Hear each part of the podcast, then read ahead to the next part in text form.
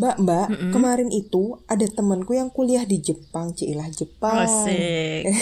Jadi dia tuh cerita sekarang itu kalau nyari tempe di Jepang itu nggak sesulit dulu. Keren ya Mbak, tempe sekarang sudah mendunia ya.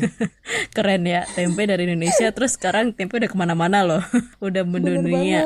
Kalau Indonesia ini kan tempe udah jadi kayak makanan sehari-hari masyarakat ya. Mudah didapat, murah, bergizi, cie. Bener banget Mbak, kalau di Malang nih kan juga yang paling terkenal kan ya tempenya kan. Mm. Nah, eh tapi Mbak, kenapa ya tempe ini bisa terkenal di negara lain? Mm-mm. Nah, kalau di Indonesia mungkin kan ya udah tempe gitu aja ya karena kita udah melekat lah ya di hati ini. Asik. Gimana gak melekat sih, Phil? Tempe itu tuh sebenarnya sudah ada di hati masyarakat Indonesia sejak tahun 1600-an. Wow. Ini Filza ambil dari sumber kece tentang tempe. Mungkin uh, sahabat kosi bisa sekalian tengok ya di akun Instagramnya Wah, Tempe mantap. Movement. Shout out to Tempe Movement, kece banget. Kece-kece. Nah, nanti kita sedikit bahas lagi nih. Balik lagi ke pertanyaan Villa yang bahas masalah kenapa tempe bisa terkenal di negara lain. Kayak Jepang gitu ya, Phil ya. benar-benar. Jadi Phil, tempe ini tuh merupakan salah satu alternatif olahan kedelai yang ternyata tinggi protein. Jadi bagi sebagian masyarakat di luar Indonesia yang vegetarian ataupun vegan ini tuh bisa jadi alternatif gitu loh Phil. Jadi nggak melulu mereka makan tahu atau tofu yang lebih dulu dikenal gitu kan. Benar juga, benar-benar alternatif lain gitu ya ya. Bener, bosen kali ya makan tahu mulu ya Phil. nah, dan tahu nggak Phil, ternyata banyak negara di luar Indonesia itu punya tempe versinya masing-masing. Jadi mereka pakai kacang-kacangan lokal dari negaranya. Kan kalau Indonesia tuh jujur banyak banget ya Villa macam tempe. Nah, ini pasti Villa udah paling paham nih, soalnya Malang punya macamnya lumayan banyak ya. Paham, paham. Ya Mbak, paham banget sih. Kece sih ini si tempe ini benar banget Mbak. Di Malang ini itu banyak banget jenis-jenis tempe. Jadi ada tempe kedelai nih yang sering kita makan ya. Mm-mm. Terus ada tempe bungkil dari kacang tanah, terus ada mendol, terus ada nih sampai keripik tempe. Nah, yang di olahan tempe itu yang ada di Malang kan terkenal kan itu ya tempe-tempe, keripik tempe Malang kan paling the best dah. Promosi deh. nah, nih Mbak sebenarnya kandungan tempe ini apa aja sih Mbak? Kan tadi Mbak Filza sempat bilang kalau tempe ini termasuk tinggi protein kan? Wah iya, tadi si Villa nyebut mendolnya aku jadi kangen loh. Yuk yuk ke Malang.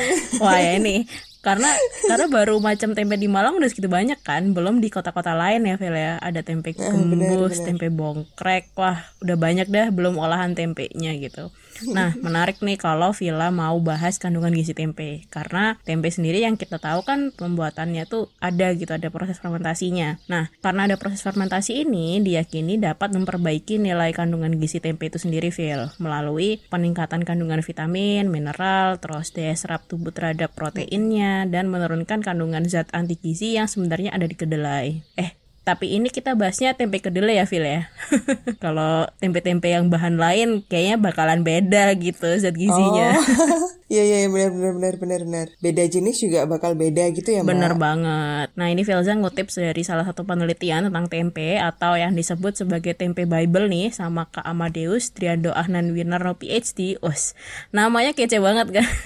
penelitian beliau itu menyatakan bahwa kandungan zat gizi tempe itu ada protein, serat, karbohidrat, kalsium, zat besi, dan vitamin B12 serta antioksidan berupa isoflavon. Nah, menurut penelitian Kak Amadeus ini, Phil, nilai protein tempe kedelai itu ternyata lebih tinggi loh bila dibandingkan dengan daging sapi. Wow, kece banget sih.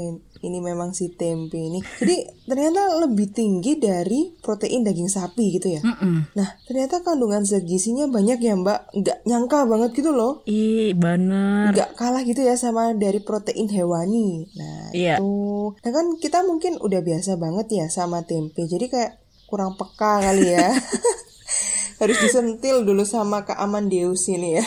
Nah apalagi dengan harganya yang terjangkau kan daripada daging sapi yang selalu Benar. meroket gitu kan. Nah nggak nyangka ternyata kandungan gizinya juga banyak gitu. Nah sebenarnya apa sih mbak manfaatnya kalau kita mengonsumsi tempe ini? Kan kandungan gizinya banyak tuh. Bener banget, Phil. Mungkin kita udah akrab, saking akrabnya gitu ya sama si tempe. Ternyata kita kurang mengenal tempe. Perlu diperdalam sepertinya. Bener-bener. Nah, manfaatnya itu ternyata cukup banyak sebenarnya. Tapi kita eh, apa namanya mengungkapkan tiga aja dulu ya. Okay. Karena si tempe ini kan termasuk produk fermentasi juga kan, Phil. Jadi mm. yang pertama itu menurut penelitian dari Wageningen University, tempe itu ternyata bisa menjadi anti diare loh, Phil. Wow, bisa ternyata. Kok bisa gitu iya. kan? Kenapa gitu? Ada apa nih? Nah, yang pertama karena si tempe itu bisa mencegah menempelnya bakteri E. coli yang biasanya bikin kita sakit perut gitu kan. Oh, okay, okay. Itu supaya dia nggak nempel di dinding saluran pencernaan kita. Oh. Terus yang kedua, karena tempe ini punya antibakteri, jadi secara otomatis akan melindungi saluran pencernaan kita gitu. Manfaat yang kedua, itu tempe mempunyai senyawa bioaktif yang dikenal sebagai isoflavon tadi, mm -hmm. yang biasanya bertindak mm -hmm. sebagai antioksidan sehingga bisa melindungi sel manusia dari penuaan dan banyak penyakit kronis kayak penyakit jantung, diabetes bahkan kanker. Wah, mewah sekali. Mm -mm, manfaat yang ketiga, tempe ternyata dapat dapat menambah keragaman bakteri dalam saluran pencernaan kita nih Phil dan meningkatkan kesehatan pencernaan kita gitu. Ntar lagi Villa mau ngemil tempe eh. kayaknya nih Mbak. apalagi anget-anget kan Aduh, biasanya baru digoreng nah, gitu ya ya iya makanya itu dia kayak salah tiga aja udah kece banget mbak manfaat konsumsi tempe ini hmm. ya gitu kan bener mbak Filza kita nih saking akrabnya sama tempe tapi belum kenal banget ternyata sama si tempe bener oh ya mbak hmm. kan tadi kita bahas nih manfaatnya hmm. kalau kelebihan kita konsumsi tempe ini apa sih mbak selain dari manfaatnya yang udah di share sama mbak Filza itu kalau kelebihannya sendiri udah disebut Novila tadi ya harganya terjangkau terjangkau.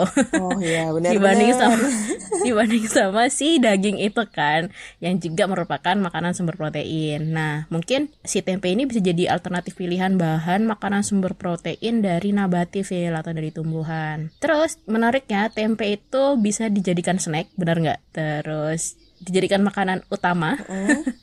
Dan belakangan ini bisa jadi dessert feel oh. alias makanan pencuci mulut. Oh, Coba jadi, jadi brownies tempe, oh, terus bisa jadi es krim tempe wow. dong. Enak tuh kayaknya.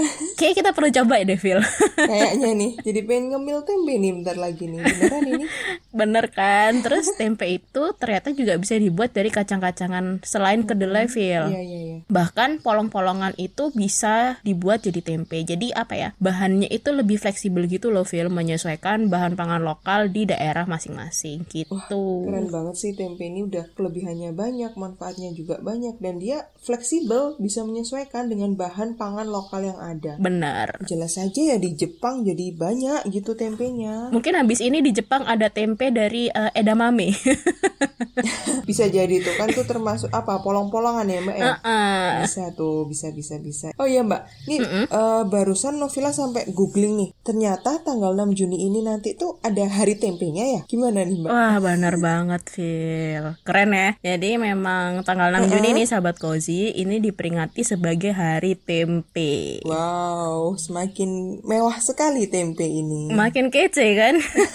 banget. Nah untuk sahabat Cozy yang tertarik mengenal lebih dalam tentang tempe, cie. Jadi pikir lebih kenal lebih lanjut gitu kan.